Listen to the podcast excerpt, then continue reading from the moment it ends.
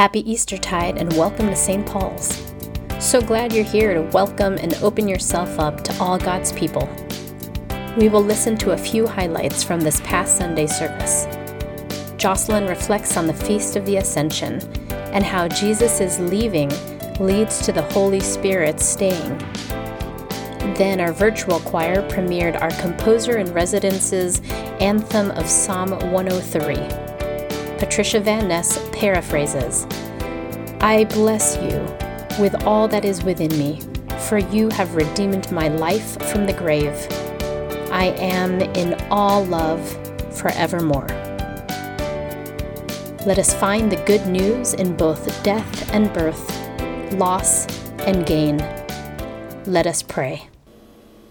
These readings and this celebration of Easter this week is about the willingness as we say, to be transformed in Jesus' love.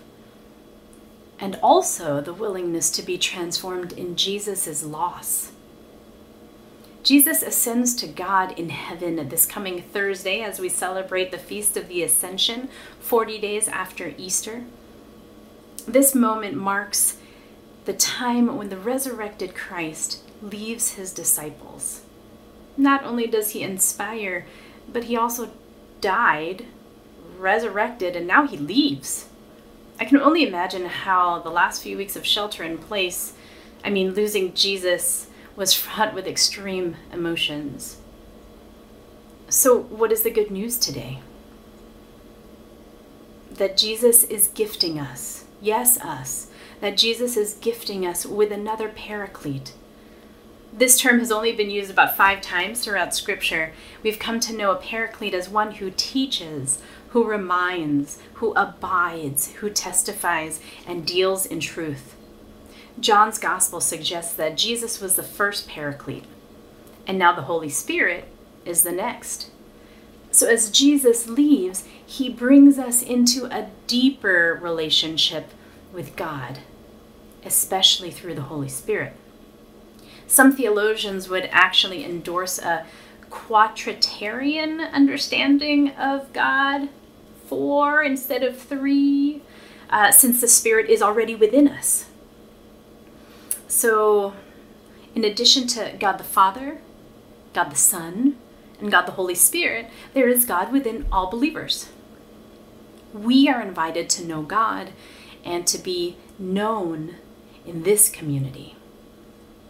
Those who love me will keep my word, and my Father will love them, and we will come to them and make our home with them.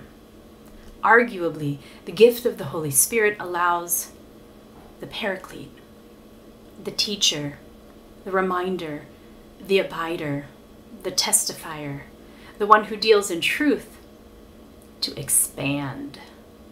Jesus was limited to his disciples just the disciples around him, and just to the villages that he can walk to. And now the Holy Spirit, this practicing of loving one another into existence, is more expansive. It's like taking our community to the depths of the earth online as opposed to staying within our church walls. The good news, my friends, is in the joy found in the description of God in Psalm 66 that Elizabeth Kimball sang so beautifully. The one who holds our soul in life. Perhaps the good news is that the opposite of life is not death, but that life is about both birth and death, gain and loss.